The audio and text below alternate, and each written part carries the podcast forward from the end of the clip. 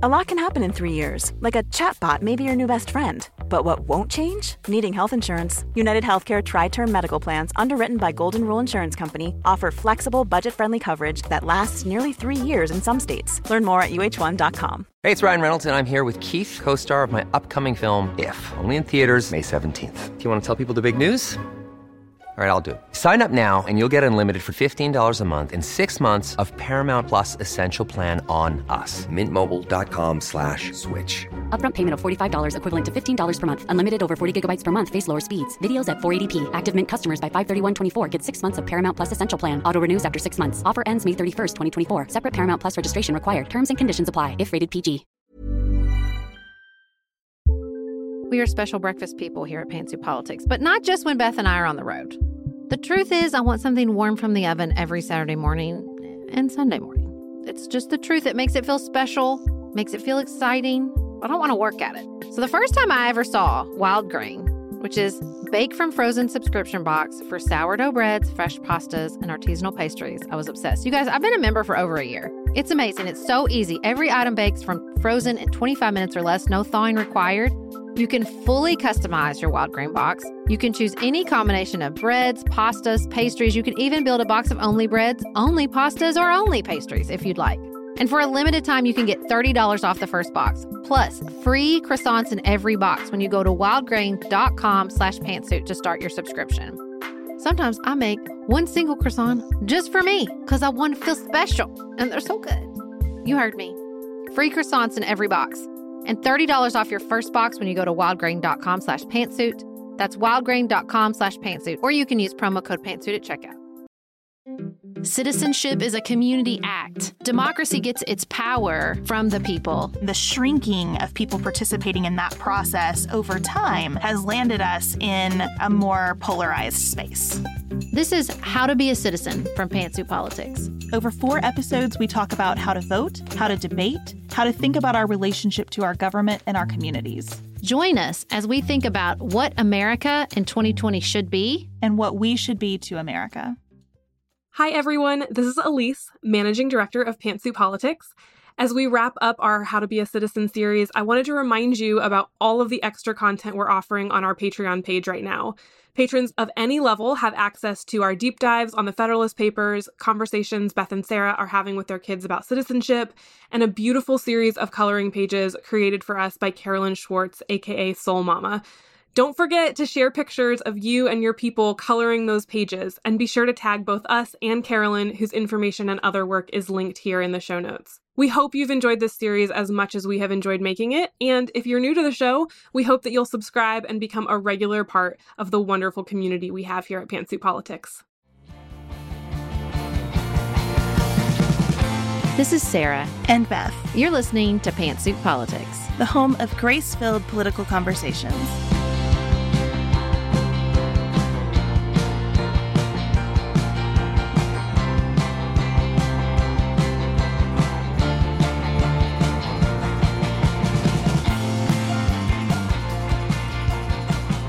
Welcome back to Pantsuit Politics and the final episode of our summer series, How to Be a Citizen. We have gone broad and talked about the philosophy and the relationship between the governed and the government. We have gone narrow and talked about how to register to vote, how to pick your news sources. And the question we're asking in this final episode is, where do we go from here? I think a really good place to start in where we go from here is with our friend Cynthia Terrell from Represent Women. She talked with us about some big picture structural reforms that would allow our government to be more representative of the governed, as Sarah was mentioning. And what I really appreciated is that she began that conversation by talking to us about our rich history in the United States of addressing a structural challenge with a structural solution. The United States has a really rich history of addressing structural challenges to our norms and our practices with structural solutions. So when we think back in history, of course, suffrage itself was a structural reform. Women weren't given the right to vote in the original Constitution, and there was a big struggle to make sure that we were included. And that was very much a systems reform. You know, we didn't just encourage women to, to try harder to vote. We recognized they were actually physically barred from voting, so we had to change that law. But there have been a, a whole history of reforms that I think echo that same mindset. And uh, Title nine is a great example of another systems reform where we uh, recognized that there were barriers to women and girls having equal access, equal opportunities for education. So Title nine was enacted, and the Voting Rights Act is very much in that same mindset. And then uh, the Americans with Disabilities Act is also in that same mindset. We recognize that these things we called curbs were really hard for people in wheelchairs to get over. And so instead of just telling the people in the wheelchairs, ah, you've really got to try harder, or somehow you're lacking ambition, we recognize there was a structural barrier, and we did the cutouts and curbs, which are now not only made it possible for people in wheelchairs to have an opportunity to participate equally, but it really, you know, once you've made a systems reform, it's sustainable and it's enduring in a way that other kinds of efforts aren't always enduring. And, and the segue, I think, to women's representation is that we've seen the um, the real jumps in women's representation or swings in women's representation in the United States. And it's very much predicated, I think, on partisan advantage now in the United States. And we saw big wins for Democratic candidates in twenty eighteen um, who were women because Democrats did well. Republicans do well in uh, the next in midterms or in the midterms in, in twenty twenty-two. Then we could see losses in those gains for, for women candidates uh, because of the party that most of those women candidates came from. So I would argue that to really make uh, enduring progress towards balancing the gender in political representation, we really need to make these structural changes to make sure that all women across the ideological and geographic and racial spectrum have a chance to run, win, serve, and lead at an equal rate with men. And look, you know, the reality is the United States of America in the year of our Lord twenty twenty needs a lot of structural changes. But this episode is going to have to focus on one particular area.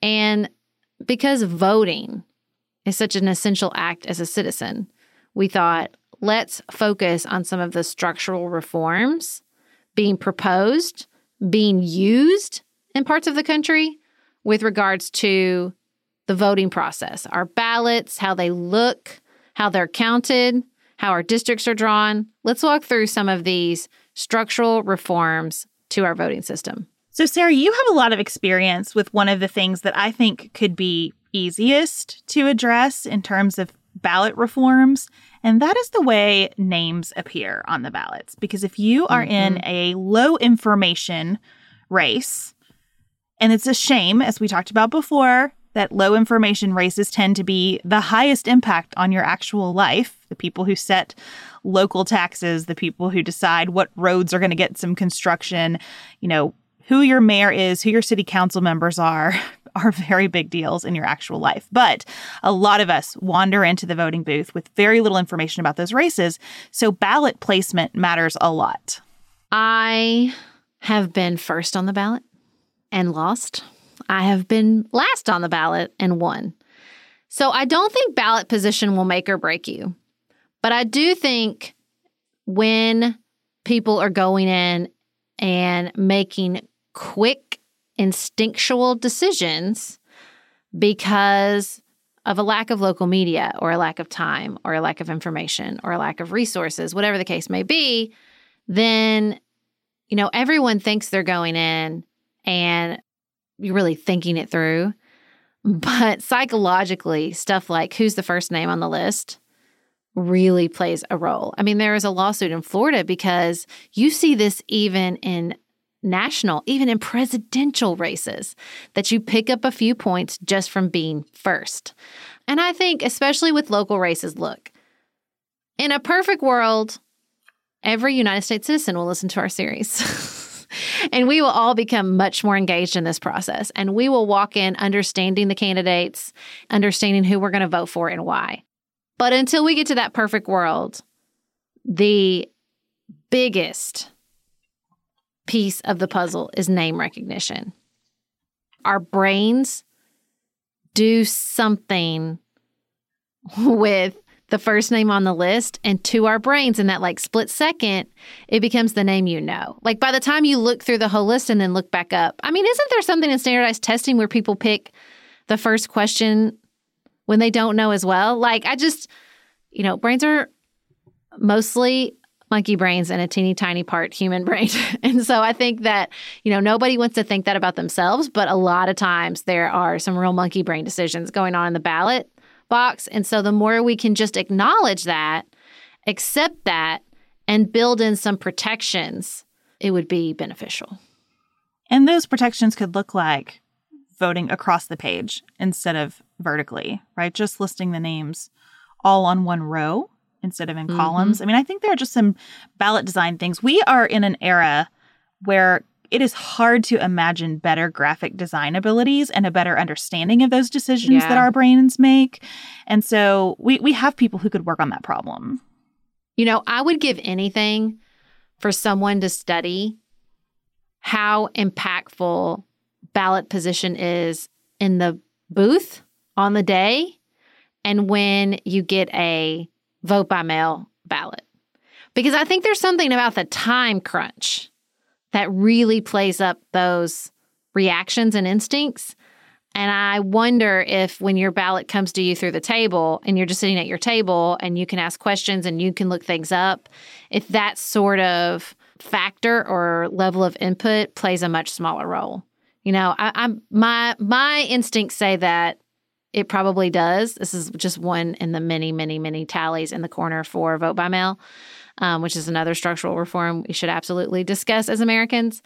But I mean, I just I think there's there's this unwillingness to discuss these kind of behavioral, psychological reactions people have because it like messes with our narrative that we're all one hundred percent informed voters acting of our own individual accord, and like anything that, in, even if it's realistic, that fights against that narrative, we have a, a gut instinct to ignore. But I just think we should accept that, you know, it's a psychological process with that's sensitive to behavioral cues and all kinds of things, just like anything else. And so let's just let's work with that instead of trying to ignore it. We also talked about the confusion that can happen as a result of straight ticket voting. And so just giving better information about how to complete the ballot, how the ballot will be counted, do this, not that kind of examples. Mm-hmm. There are lots of opportunities to make these ballots easier to understand, more accessible to the entire American population. And I would love to see us have a real conversation about that time pressure. I also think that mail voting is far superior to voting in person. Whether we do it that way or not, I really would like us to have a national holiday to go vote, mm-hmm. and probably over a long weekend. I am completely comfortable with not getting the results of an election for a week or so, if that gives more people time to vote and time to consider their choices and time to think. You know, where we really see suppression of voting is when there are so few locations that people yeah. arrive and have to wait forever, and at some point have to make a decision. Do I hang here to vote, or do I pick my child up from daycare on time? Or do yeah. I get penalized at work for being gone too long? Whatever it is, people should not have to make those kinds of choices in a country where we're supposed to democratically elect our representatives. Well, listen, if you attended our fall Nuance Nation tour, you've already heard this spiel from me, but like Australia is showing us up. They have holidays. They have barbecues. America, let me ask you this. Are we going to let another country get away with having a monopoly on basically a voting party that involves smoked meat? I do not believe that we want that to belong solely to Australia. Like we could, no offense, Australia, we could do it.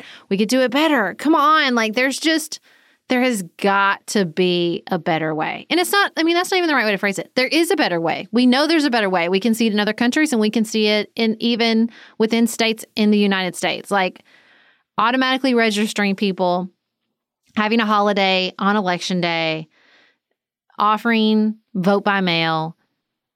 These are all ways that we can invite more people into the process. What a beautiful thing it would be if we had in November a long weekend where a lot of our fourth of July displays of patriotism found a new home that mm-hmm. allowed for some of these local candidates in particular to spend time with people in their constituencies, where you really could go in those low information races and make an informed vote because your town establishes a tradition of a candidate forum the Saturday of election weekend or whatever it is. I mean, they're just... We can get creative. We can have lots of fun. I think we can teach our children the importance of civic engagement much more clearly if we have this time carved out to do it. And so here's the thing. So we we can talk about how to make this more enjoyable for the voter. I think, especially as a person who's run for public office and served, we got to think about a way to make this process more enjoyable for the candidates, because it's not right now. You know, like engaging with people, going door to door is lovely. But having to have all your hard work depend on little factors like the ballot position or bigger factors like a lack of fundraising, a lack of representation within the party so that you can't get hurt. You know, you know, all these things that we look at and say we don't have the representation we want. We don't have representation that looks like the people they're representing. You know, there are structural challenges that can get at that because there are structural issues with why we don't have more women in representation and why we don't have more people of color in representation and why the process is so awful to begin with, where you have to, you know, basically sign yourself and your family up for personal attacks, and you have to have some way to pay your bills while you run a campaign for months at a time. There are structural issues that can make this ability to run for office open to a wider set of the population. Where would you start with this, Sarah? What do you think is the first most important thing that we could do to make the process of running for office better for candidates? Well, I mean, I think that we had Cynthia Terrell on, obviously, and she is a big proponent of proportional representation, ranked choice voting, this idea, especially I think of ranked choice, where I can't go after you and slaughter you or attack you personally, because at the end of the day, I might need your people to pick me as their second choice. Um, I think that that would be a huge part. So I think I think there's two ways we need to break this down. One, the experience of running, which I think is where we really need to talk about ranked choice voting, and then the experience of fundraising, which is where I think we need to talk about gerrymandering in particular and some other things that I would propose. But let's talk about ranked choice voting first. So if you've listened to our show before, you know that ranked choice voting is a drum that we will beat we until it. it is a reality. And that is because, first, we know ranked choice elections do tend to be happier for everyone involved because, uh-huh. as Sarah said, you need to be able to be someone's second choice. It is not this candidate wins or everything dies. and and yep. that tenor really needs to come out of our elections. So if you don't know anything about ranked choice voting, another reason that it is really appealing is because it eliminates this whole argument about whether someone is throwing their vote away if they vote for a candidate that really aligns with their values, but is not likely to win an election. And oh my goodness, the conversations about whether you are throwing your vote away or whether you are mm-hmm. enabling one person or another to win when it comes to presidential elections. We would all be better served without those. I mean, I don't know about you, Beth, but I could live in a country where those conversations never take place again. I would not be sad if I never had to hear another conversation about throwing your vote away in my life. And it's not because I'm mad at the conversation. I'm mad at the reality that forces people into that conversation. I think it is silly that if a libertarian candidate best represents my voice, I can't vote for that person without really deliberating on what the impact of my vote will be. I don't want to game it out. I want to vote for the person who best reflects my values. Uh, but we're in a system right now that forces all of us to game it out and then be mad at each other about how we gamed it out. Mm-hmm. So on a ranked choice ballot, you would do exactly what it sounds like. You would list your preferences in order. And so if your first preference doesn't hit a certain percentage, then they drop down and take your second choice in figuring out who's going to win among the candidates that are left. We're accustomed to choosing our preferences in a number of contexts, but Cynthia has really been thinking about how we can internalize that choice among preferences and fun ways to get people used to this. And she's going to share a little bit about that here. I love her ice cream metaphor because, again, I just think it lowers the stakes. I think it brings the heat down, especially in a primary where you're hopefully choosing among a number of people, all of whom would be acceptable to you, that instead of it becoming so intense, you can say, I would prefer strawberry, but if strawberry's off the menu, I will take chocolate. The system of a candidate-based proportional representation, the way we're thinking of it and, and proposing, would be a ranked choice voting system within a multi-seat district. So you're electing three people or five people to a district, and that would really address a number of, I think, the key um, ailments of our, our political system right now. It would address the partisan um, unfairness or, or poor distribution of, of partisan support by making it far more likely that there'd be uh, moderate Republicans getting elected in Manhattan and in um, Massachusetts and in, in uh, Maryland, all the M places. And it would make it possible for rural Democrats to get elected, you know, in uh, numbers, which which we just won't see uh, with our single winner, winner-take-all voting system. It also would have a big impact on electing more people of color. Um, the, the plan that we have in Congress called the Fair Representation Act would elect people of color, um, multiple constituencies of color from the Atlantic to the Pacific. And so instead of just one community of color or constituency group having a chance to elect a candidate of choice, you could have both both Latinos and African Americans and maybe even Asian Americans, uh, you know, electing candidates of choice from the South. And and that's, I think, a significant um, step forward for our democracy. And then you'd also, of course, have, have more women um, getting elected. We see from the data in jurisdictions that use ranked choice voting that women are getting elected at a higher rate uh, than before implementation. And the, the ten states that use multi-seat districts for their state legislatures are electing about twice as many women. Um, and that's for a number of different reasons. One is uh, parties are more likely to uh, recruit a diverse slate, a gender-balanced slate, when more than one candidate is running because they want to appeal to as many voters as possible. Uh, ranked choice voting elections are more civil, so more women are likely to run in those elections. And then they also can cost less money when you've combined a costly primary with a general or a, a runoff election with a general.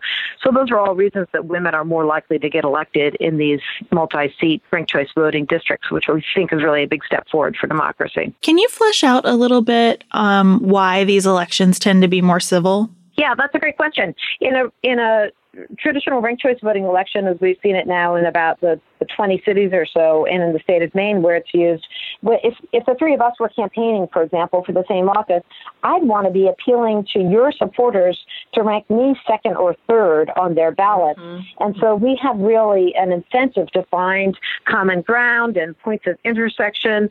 And um, we have a, a, a just a baked-in incentive to be as civil as possible and uh, to focus on issues, which really I think um, we've seen demonstrated now in the city elections and the municipalities that are using ranked choice voting, which I think is really an exciting, an exciting element to this proposal. Can you talk through how to actually get this done? Let's say enough of us agree that the benefits of this system are are worthy of trying out on a national scale. What has to happen to get us there? Well, that's a great question. I think that we're employing a, a, a bottoms-up and a top-down strategy. Um, we have to be ready to, to change systems at every level. I think one important um, thing to consider when talking about this reform is that um, at the federal level, there's nothing in the Constitution that prohibits changing the way we elect the House of Representatives. The only thing the Constitution specifies is that they get elected every two years, and so that's you know, really quite a bit of latitude. And so I would say the best strategy is to find examples of times when there has been an undemocratic result. And we see that happening really all around the country, where either um, multiple women have run in a primary, perhaps a congressional primary, and split the vote, and a, and a man has emerged as the winner. That's a, that's a good context for organizing around ranked choice voting. Really, the uh, what needs to happen is is uh, finding cities where it's it's likely that um, there there are lots of citizens who want to have uh, increased turnout and more representative government and work at the municipal level. Um, there's also uh, potential to to have these bills in Congress move forward, for the time being, as I would say, thought pieces, but um, very quickly could become real reforms, uh, reform measures that uh, could get bipartisan support. Then I also think another perspective or lens is working on it um, for the elections that probably most Americans pay attention to, and that's presidential elections. And so that's one of the things that, that FairVote is working hard on, is to work with both Republican and Democratic state committees to um, revise their primary and caucus process to employ ranked choice voting to select the presidential nominees. And so at this point, I think there are six states uh, that are going to be using um, it for the Democratic nomination process. And we're still reaching out to more um, and to, to Uh, potential Republican partners as well, to see if there's a, a, a way to fold in a ranked choice voting ballot, either for early voters, which is what they're going to do in Iowa, or for all voters, which is their, what they're going to do in, I think, Alaska and Hawaii and um, Nevada and a handful of other states. And then I think another part of the, the process of making this idea uh, accessible to people is just having more opportunities to use it for all kinds of other decisions. So um, we have an app in production, a ranked choice voting app, um, that, you know, we've had a couple other iterations of them, but this should be um, one that's really ready uh, to allow voters to make all, all kinds of decisions about, um, you know, their where you want to go Uh, for pizza, or what's your favorite ice cream, or what's your favorite Game of Thrones character. So that just that process of normalizing it, um, I Love think for it. Americans is a, a big step, which I think, I guess I'll just point out that having preferences for things in life is pretty much, I think, the backbone of everything. I mean, I don't know how yeah. about you guys feel, but, you know, some of us like Hondas more than Toyotas, but we'd settle for Toyota. And some of us like, uh, you know, chocolate ice cream, but we'd leave the store with a strawberry cone if that's all there were. And um, we have preferences for sports teams and for colleges and um, for authors. And so ranked choice voting very much, I think, matches the, the political psychology of Americans. And that's why I'm so confident that uh, it'll take off once Amer- more Americans have it, have been exposed to it. Let me just tell you why I love this, because we had another conversation with Joshua Douglas, the professor from U K Law School. And it's not just let's normalize this in, inside relationships, which who would have thought that having fun ranked choice conversations about ice cream inside your family would be a political act. But I think Cynthia's right. I think it is normalizing it. But that you can use this to educate people to actually institute the change that you want to see. Listen to this example from Josh Douglas. Yeah, this is a great example of one of these reforms that has started at the local level and now is starting to spread more and more. So, you know, with ranked choice voting, as your listeners surely know, people are able to rank order their preferences instead of just casting their ballot for one person. And actually, many cities used ranked choice voting decades ago. Cincinnati, for example, uh, used ranked choice voting uh, in the early nineteen hundreds, but it, it went, went out of use. Um, and then modern era started in two thousand two in San Francisco, uh, thanks largely to an individual named Stephen Hill, another one of these democracy champions, just an everyday American who decided that he can make a difference in his local community. And he had the idea of trying to adopt some form of proportional representation for the city's elections and, and wanted to move toward ranked choice voting. Uh, and so he would try to he tried to get support for it by going to bars at night and uh, gathering the attention of the crowd and saying, hey, let's all rank order our favorite beers. just as a way to uh, demonstrate how the process worked and, and that it was easy to understand. Uh, and they did get it passed after a campaign to use it in the city's elections, and the, the people tend to love it there. And so now that's spread to other places. So it's used in Minneapolis and Saint Paul, Minnesota. Uh, Portland, Maine used it. And it was so successful and people loved it now that now Maine uses it statewide. And the voters have voted twice to adopt ranked choice voting uh, in Maine for all of its elections. Now, there's some legal issues in terms of what the Maine Constitution says, but it was used in twenty eighteen for the congressional elections there, and it actually made a difference in one of the races. We also see places like Memphis uh, that's already passed ranked choice voting, and the voters have agreed to it twice now, actually, and so it should be implemented soon. Um, other cities like Nashville are considering it, uh, and so I think you do see a lot of momentum. Now, one hurdle is that in some states, cities can't adopt it. Essentially, state law doesn't allow their localities to craft their own election rules. But in the states that the cities do have what's known as home rule, or the ability to craft your own rules, you see a lot of movement toward this, as, as I said, also statewide in Maine and hopefully some other places as well. Just finished A Court of Thorns and Roses and craving another fantasy world to devour? Dipsy's got you. Dive into spicy enemies to lovers' tales or embark on an epic romance between immortal fae and sworn foes. They've got fantasy romance stories perfect for your morning walk, late night, or long bath. Dipsy is an app full of short, spicy audio stories. They bring scenarios to life with immersive soundscapes and realistic characters. Discover stories about second chance romances, adventurous vacation flings, and hot and heavy hookups. And there's a growing library of fantasy series with werewolves, Greek gods and goddesses, Regency-era historical fiction, and fairy smut to explore the bounds of your pleasure. New content is released every week, so in between listening to your favorite stories again and again, you can always find something new to explore. For listeners of the show, Dipsy is offering an extended thirty-day free trial when you go to dipsystories.com slash pantsuit. That's thirty days of full access for free when you go to D-I-P-S-E-A stories.com slash pantsuit. dipsystories.com slash pantsuit.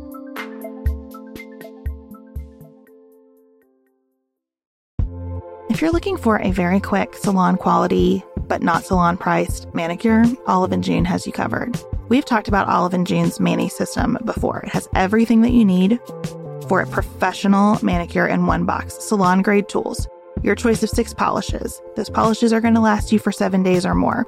The cost breaks down to about two dollars a manicure. Olive and June also has press-ons if you want. What I love, though, is that Olive and June each season is coming out with new colors, and I just got a set of spring and summer colors in quick dry polish. And they say this dries in about a minute. It seemed dry to me in about thirty seconds. It was not kidding about being quick dry. I also love the light colors in this set. There is a huge range. My favorite one is called Kitten. It's like a pinkish gray. The quick dry polish gives you full coverage in one or two coats. It lasts for more than five days, and it is offered in more than forty cruelty-free and vegan polishes. Olive and June just understands what's happening in our lives, that we need to move quickly, but we want to look great and feel great and have fun in the process. Visit oliveandjune.com slash pantsuit for twenty percent off your first system. That's O-L-I-V-E-A-N-D-J-U-N-E dot com slash P-A-N-T-S-U-I-T for twenty percent off your first Manny system.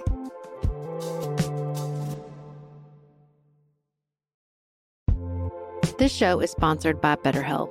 Can I get something off my chest? Every day I feel a little pang of sadness because I think about Griffin going away to college. Y'all, he's a freshman in high school. This is not healthy or normal. This is why I have it on my list of things to talk to my therapist about. We all carry around these things, big and small. When we keep them bottled up, it can start to affect us. Therapy is a safe space to get these things off your chest and to figure out how to work through whatever's weighing you down. If you're thinking about starting therapy, give BetterHelp a try. It's entirely online, designed to be convenient, flexible, and suited to your schedule.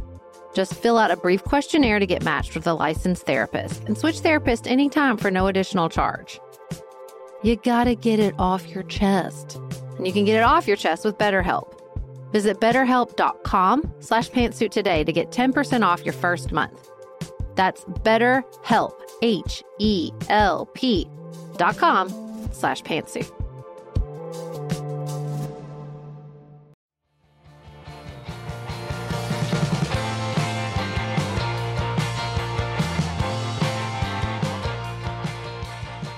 Sarah, let's make this very concrete.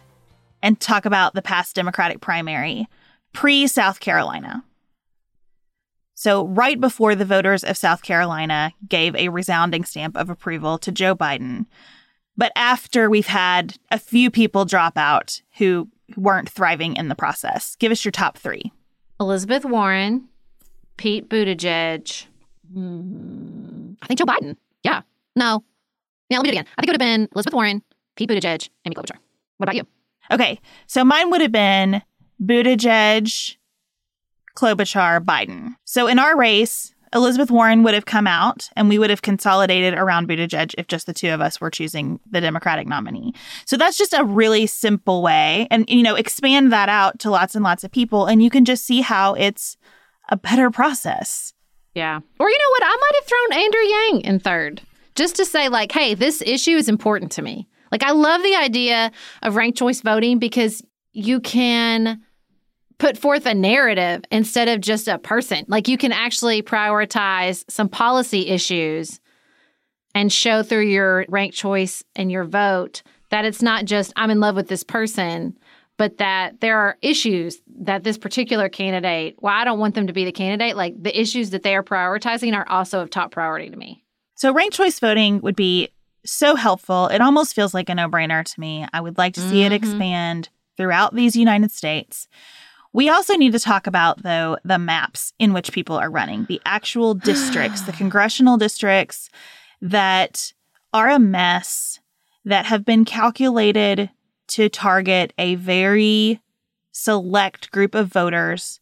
It's frustrating. It's a conversation that I feel is so often a dead end with people. You know, if you're in a state of despair about American democracy and our republic, and you start talking to somebody for a while, and you get to gerrymandering, it just kind of causes everybody to throw their hands up in the air. Because the answer, going back to the Federalist Papers, for most of our problems has been political accountability. At some point, the voters have had enough, and they will hold people accountable, and they will make change.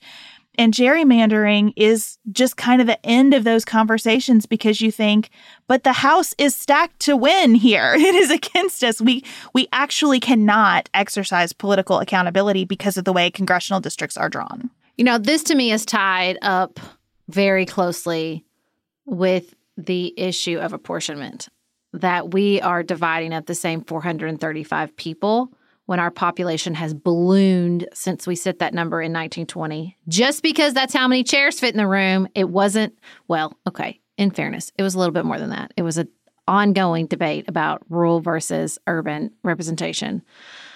It was also about how many chairs fit in the room.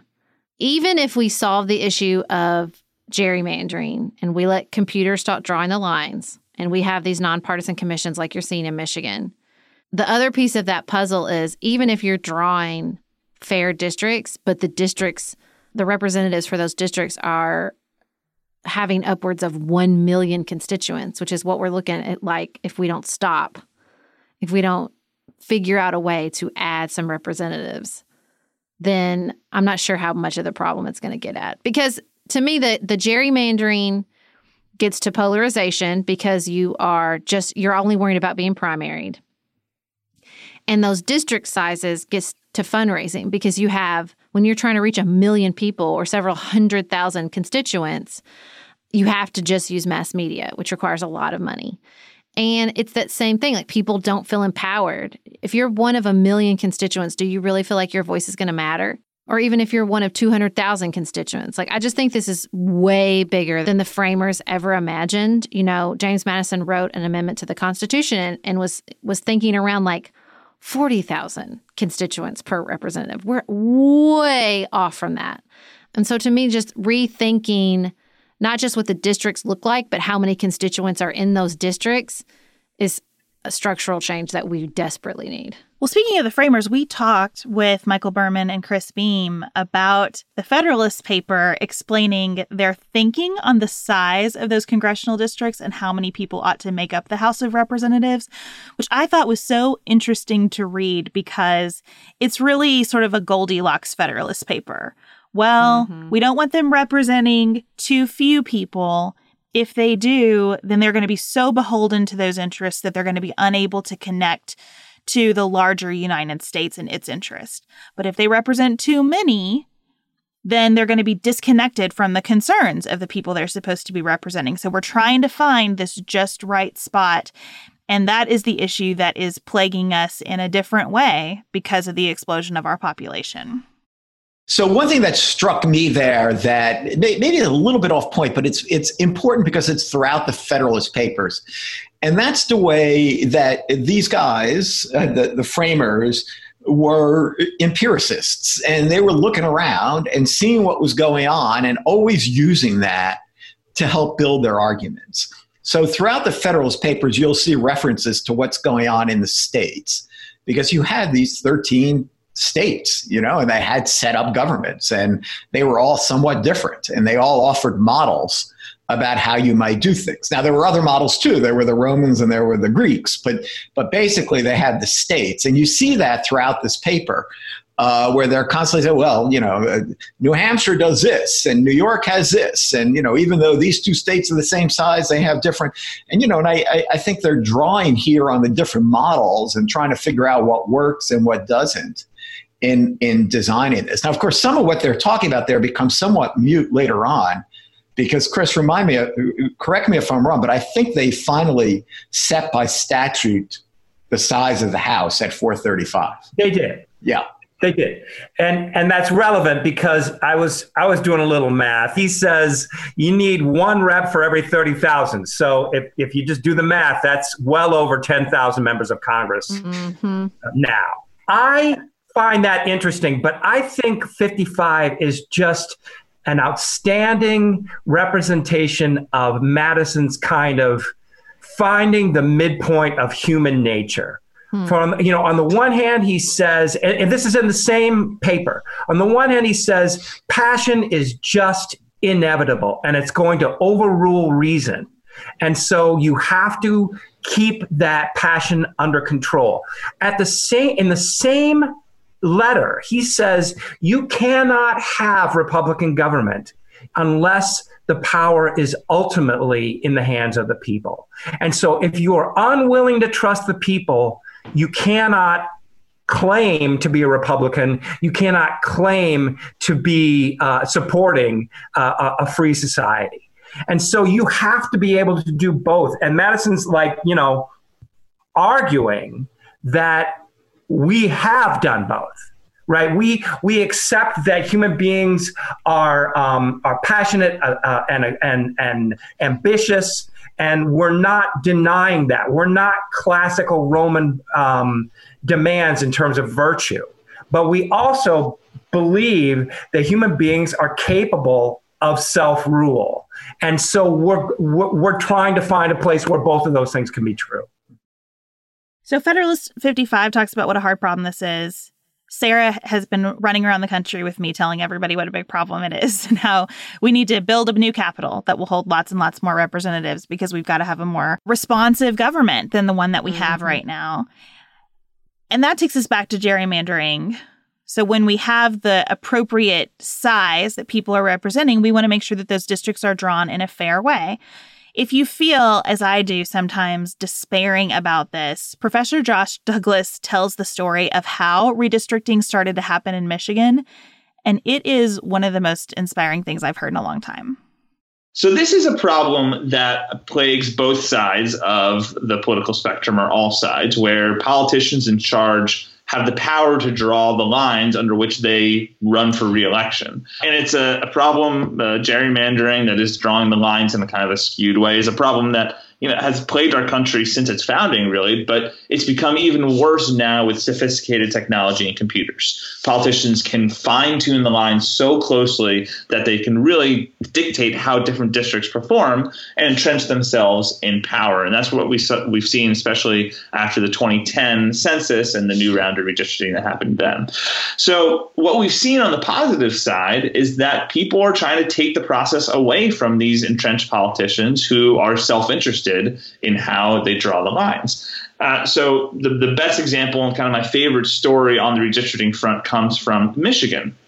In twenty sixteen, two days after the twenty sixteen election in November, a woman named Katie Fahey posted on Facebook a simple message. She wrote, "Hey, I'm thinking of taking on redistricting in Michigan. Anyone want to help?" Smiley face. She says the smiley face emoji is important, so I always make, make sure to include that.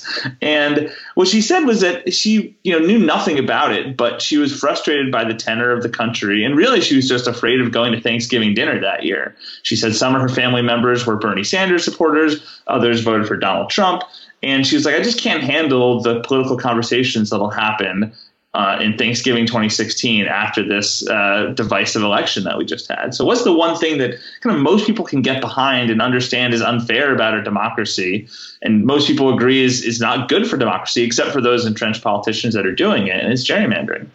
Well, a funny thing happened. Not very many of her family members and friends actually responded, but a whole bunch of strangers started sharing that post. First, it was a half dozen, then a few, a few more. And all of a sudden, hundreds and even thousands were sharing the post and contacting her and saying, Katie, yes, I want to get involved. Tell me what to do. And so she turned to her coworker. She was working for the Michigan Recycling Coalition. And she turned to her coworker and said, you know, you saw this thing I posted on Facebook and people are contacting me, asking me what to do. I don't know what to do. What do we do?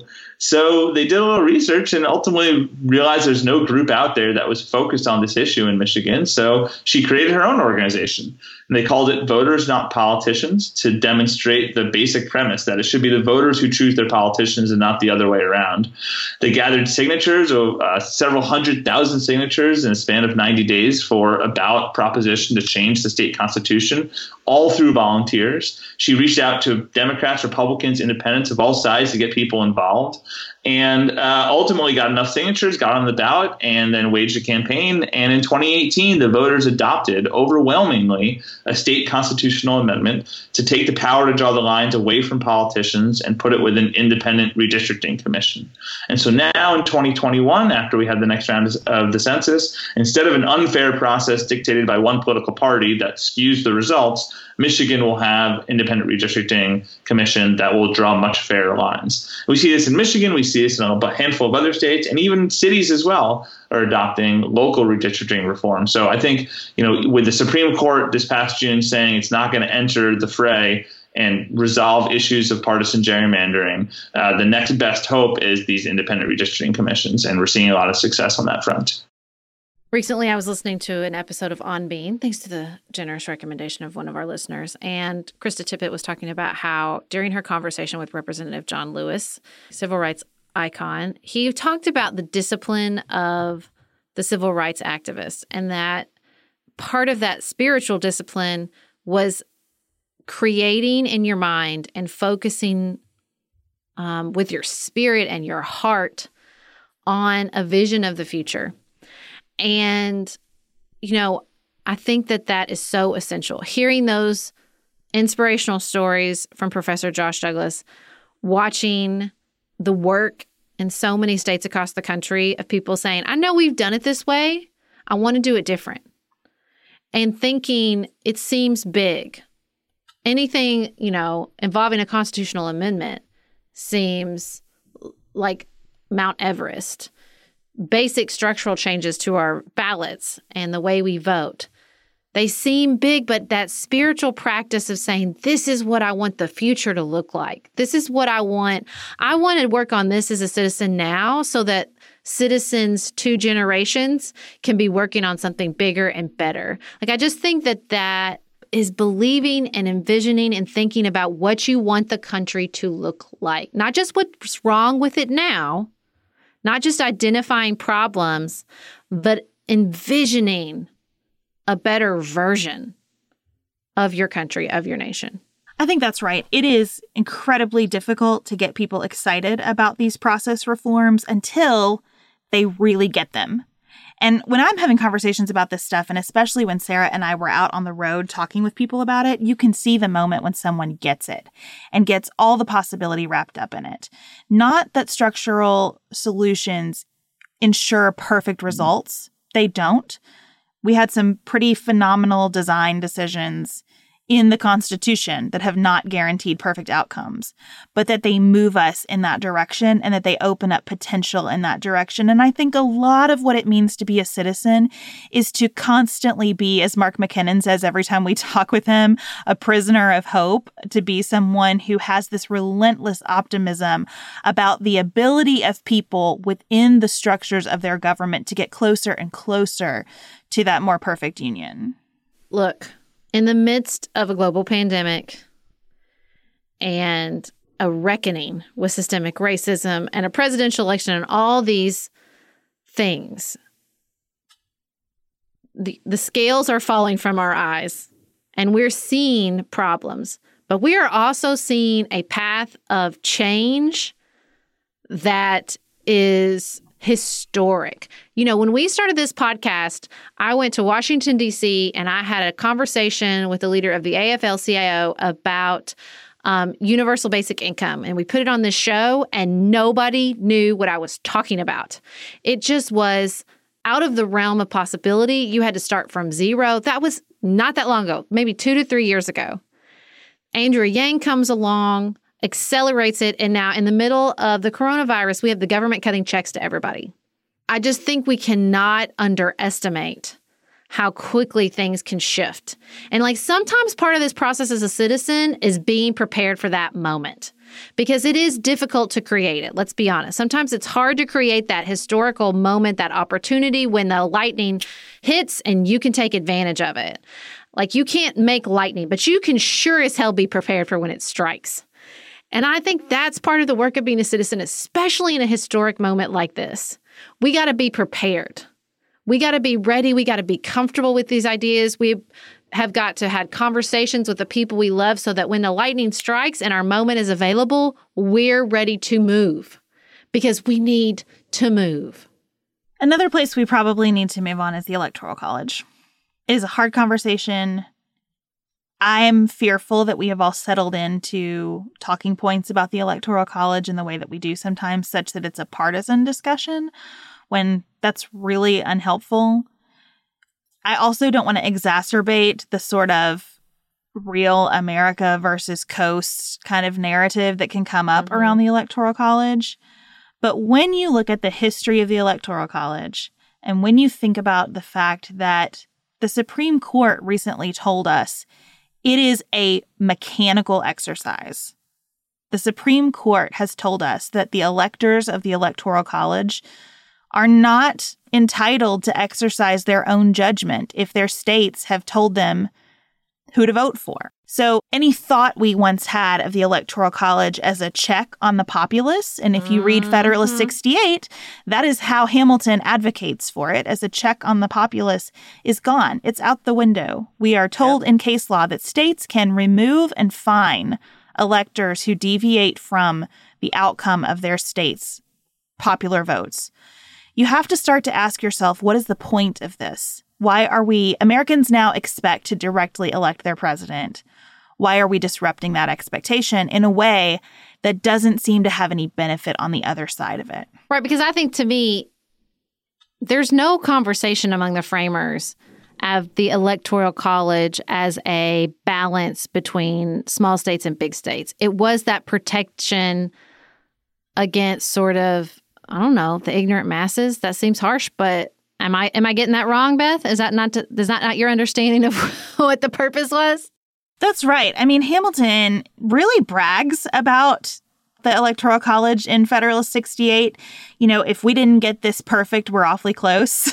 it's it's a real sense of, we are going to elect people of virtue, and those people are going to have the only purpose. The only purpose for which they're going to be in this position, and the only purpose for which they're going to meet, is to independently think about the qualities of people who should be the president. And they're going to meet in their own states, so no one can influence them the way they would if they were meeting in a giant group. We are ensuring that there is this check on the masses through this process. And none of that is, I mean, that's just fantasy compared to where we are today. You know, so if that's not the case anymore, the conversation about, well, then they'll only have to go to Texas and California. I think there's two problems with that. One, that's still the case now, y'all. If Texas shifts blue, like, that's a whole new ballgame. And you're still playing to the populist states. And two, I think it perpetuates this idea that the only election that matters is the presidential election. I think our preciousness about the Electoral College and keeping it perpetuates the narrative that the only national election, the only election at all that any American should care about is the presidential one. I think that's right. Where there is concern about a balance among states, we have other aspects of our system that protect that, specifically the United mm-hmm. States Senate. And I think our renewed focus on the United States Senate occupying the role in our government that it's supposed to, as that legislative branch being supreme and the Senate being the stronger of the two chambers, would be really, really healthy. So, Beth, are you still only supportive of changes through the National Interstate Voting Compact, where if a certain amount of citizens, if, if states vote that once enough states join the compact to get to two seventy, then they'll all vote with a popular vote winner? Because that used to be our compromise. But it sounds to me, past this Supreme Court decision, you might be up for any way we want to change the Electoral College. Well, I hate this Supreme Court decision. I think the ways the Electoral College get changed are either through a constitutional amendment or through the National Interstate Popular Voting Compact. And so either way, you're going to have to have a, a pretty good consensus among states to do it. And I think that that is important. I don't think we should go changing something as fundamental to our government as this, even when changing it seems pretty obvious without everybody being on board. What I love about the National Interstate Voting Compact is, one, that could happen really quickly. That's easier mm-hmm. than a constitutional amendment. And two, I love the idea of states saying, we are voluntarily going to join this to respect the preferences of our neighbors. I think that would be so healthy for our country. I think the conversation around that is really different than a hotly contested constitutional amendment. So that would be my preferred route. But I think it's very important that we start having a more honest discussion of what the Electoral College was designed to do, even where people will say that what Hamilton said was covering for protecting enslavement in the South and the, the Southern states' power. You know, all of those origins are problematic, and the virtue of the Electoral College is not manifesting, as best as I can see, in any real way in modern America. And I think we do need to do something about it. Sarah and I have talked many times about our desire to age as gracefully as possible, and skincare is a huge piece of that. I spend a lot of time and money thinking about my skin, and I have added Ritual to my routine, which just gives me a lot of comfort. Ritual is here for us. They have created a wrinkle support skin supplement and conducted clinical studies, so we know it's working. They're taking the guesswork out of skincare. Ritual Hyacera is one of several Ritual products that I love. I take the daily multivitamin, I take a probiotic, and Hyacera is that once daily skincare supplement that is clinically proven to reduce wrinkles and fine lines and increase skin smoothness in ninety days.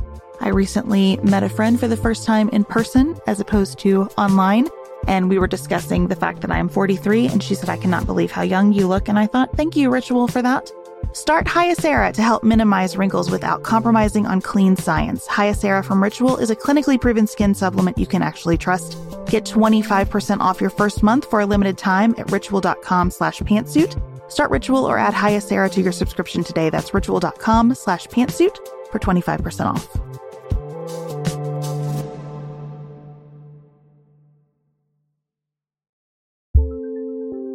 There's not much worse than a dry and itchy scalp. Also, when you get your hair colored and then it does not last as long as you and your stylist discussed, it could be that unfiltered, mineral-filled water is the culprit. Hard water is a leading cause of damaged hair and dry, irritated skin, and about eighty-five percent of the United States uses hard water, filled with dissolved minerals and added chlorine. That's where Canopy's new filtered shower head comes in. Canopy, known for their beauty hacks and reimagined humidifier, has revolutionized the filtered shower head. Dermatologists recommended this unique three-stage filtration system greatly reduces contaminants and odors in your shower water, leaving you with healthy hair and glowing skin. Best of all, the Canopy filtered shower head is hassle-free. Installation is a breeze, and its unique quick-release filter replacement feature allows for seamless filter replacement unlike any others on the market. Go to get canopy dot co to save twenty-five dollars on your Canopy filtered shower head purchase today. with Canopy's hassle-free filter subscription. Even better, our listeners can use code Pantsuit at checkout to save an additional ten percent off your Canopy purchase. Hurry, your hair and skin will thank you.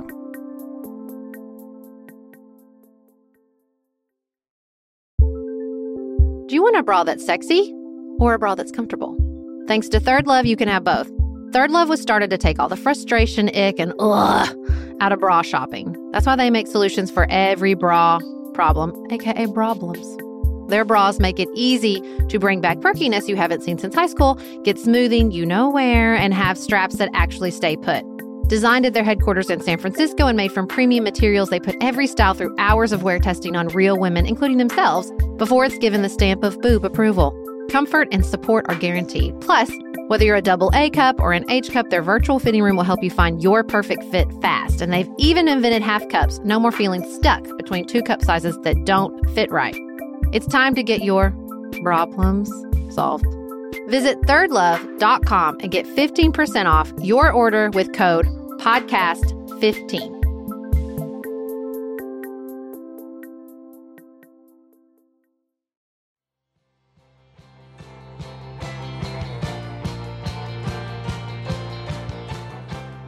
So, I mean, look, we have an aggressive list. Give her As to the electoral college. Yeah. Give her the, and, and again, though, I think that's fine. I think this is about a vision and about forward momentum to that vision. It's not a checklist. A checklist and an emphasis on productivity is disempowering, particularly when you use it in your role as a citizen. As a citizen, our job is forward movement, connection with our community, momentum. Momentum is what we're looking for as citizens, not fixes. And I just think that that's abandoning our linear mindset and our checklist mentality and bringing a more holistic understanding to who we are as citizens and what we can get accomplished as citizens and what we want to see happen within our government is a real healthy direction for America to move in. I also just think it's been very inspiring for me to use the Federalist Papers as a guide through this series because I read them as an invitation to comment on what you want your government to be. It's an invitation to have an aggressive list. It's an invitation to connect the way your government runs to your values. And I almost think that if it's so aggressive to be talking about redistricting, the size of representation, ranked choice voting, the things that we've touched on today, that is not an aggressive list at all compared to mm-hmm. what the framers of the Constitution were up against. Those are things that should be achievable in our lifetimes. Those are things that really are intended to reflect the will of America, whatever that will is. Like, that's not about prioritizing one ideology over another.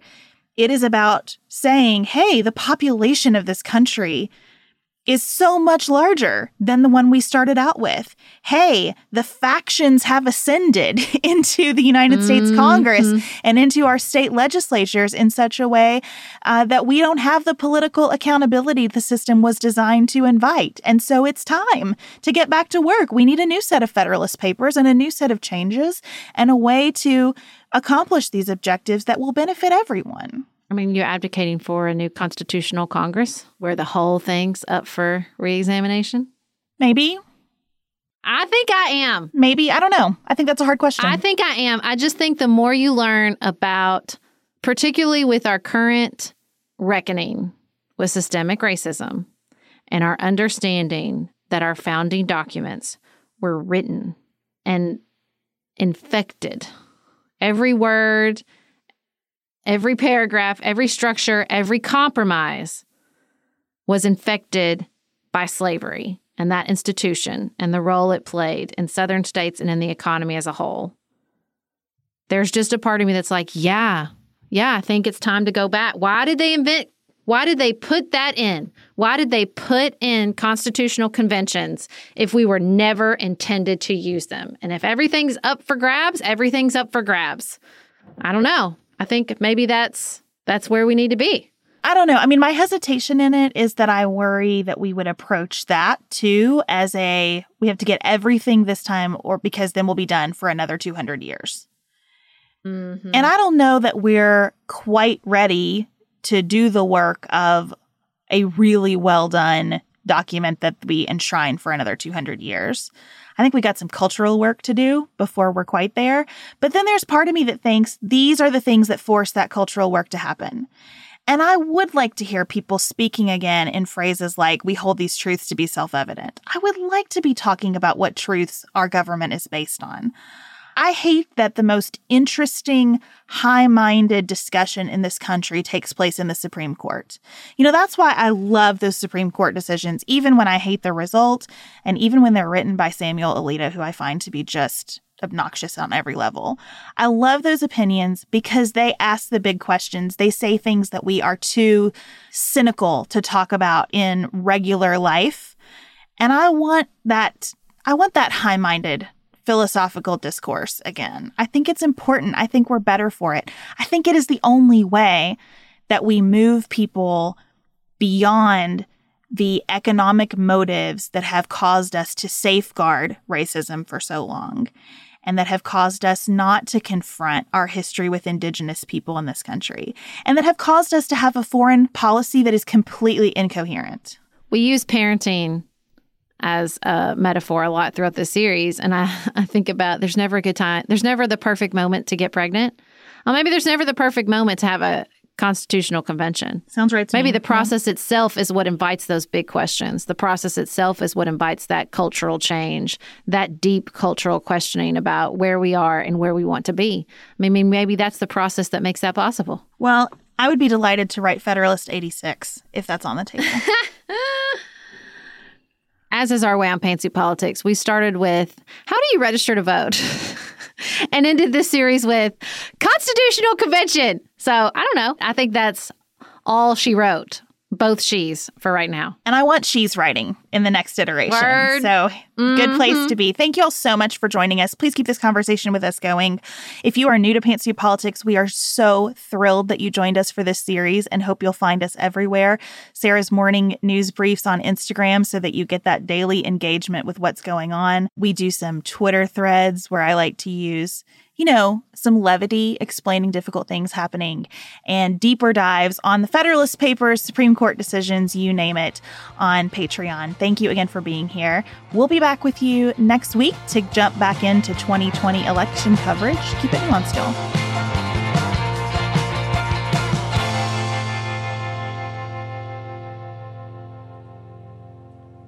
Pantsuit Politics is produced by Studio D Podcast Production. Elise Knapp is our managing director. Dante Lima is the composer and performer of our theme music. Our show is listener-supported. Special thanks to our executive producers, Tim Miller, Tiffany Hasler, Joshua Allen, David McWilliams, Allie Edwards, Martha Brunitsky, Amy Whited, Janice Elliott, Sarah Ralph, Barry Kaufman, Jeremy Sequoia, Lori Ladau, Emily Neasley, Allison Luzader, Tracy Putoff, Julie Haller, Jared Minson.